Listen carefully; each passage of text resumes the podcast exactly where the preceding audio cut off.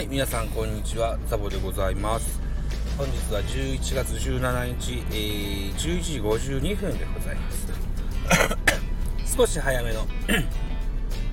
昼休みを取っておりますよ。今日のは新コーナーでございます。収録後日記というタイトルで喋ってみたいと思います。よろしくお願いします。私ポッドキャストの番組がありまして、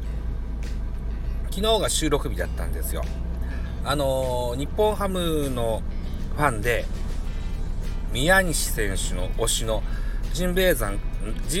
メ久野さんをお招きいたしましてね、散々宮西の選手を喋っていただいたという回が取れました。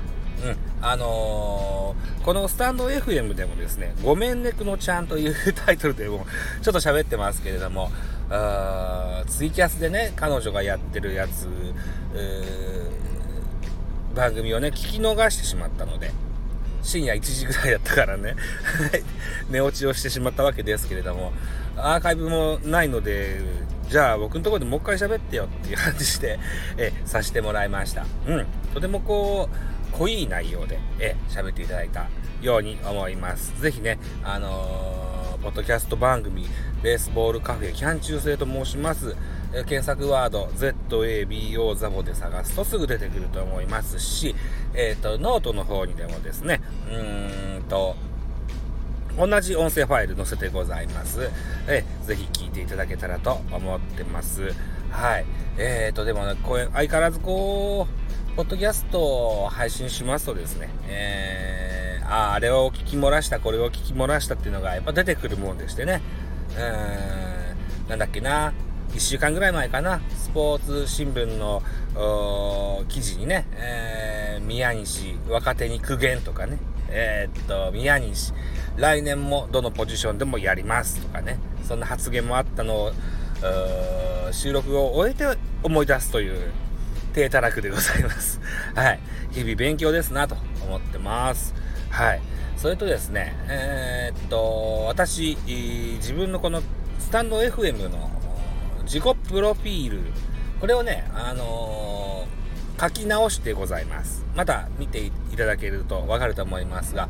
さっきも言いましたポッドキャストあるいはノートへいざなう URL も貼ってあります。でね、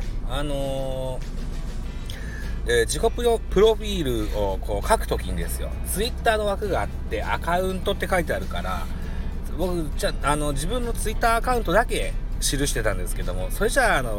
紐付けにならなかったみたいで、ちゃんとURL のザボのツイッタ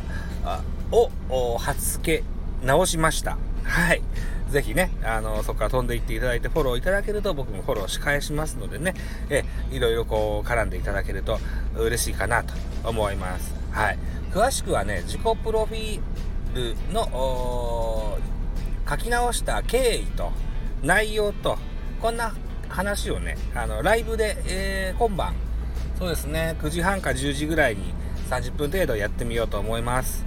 ね。ぜひ来ていただけたらと思います。おとといのライブは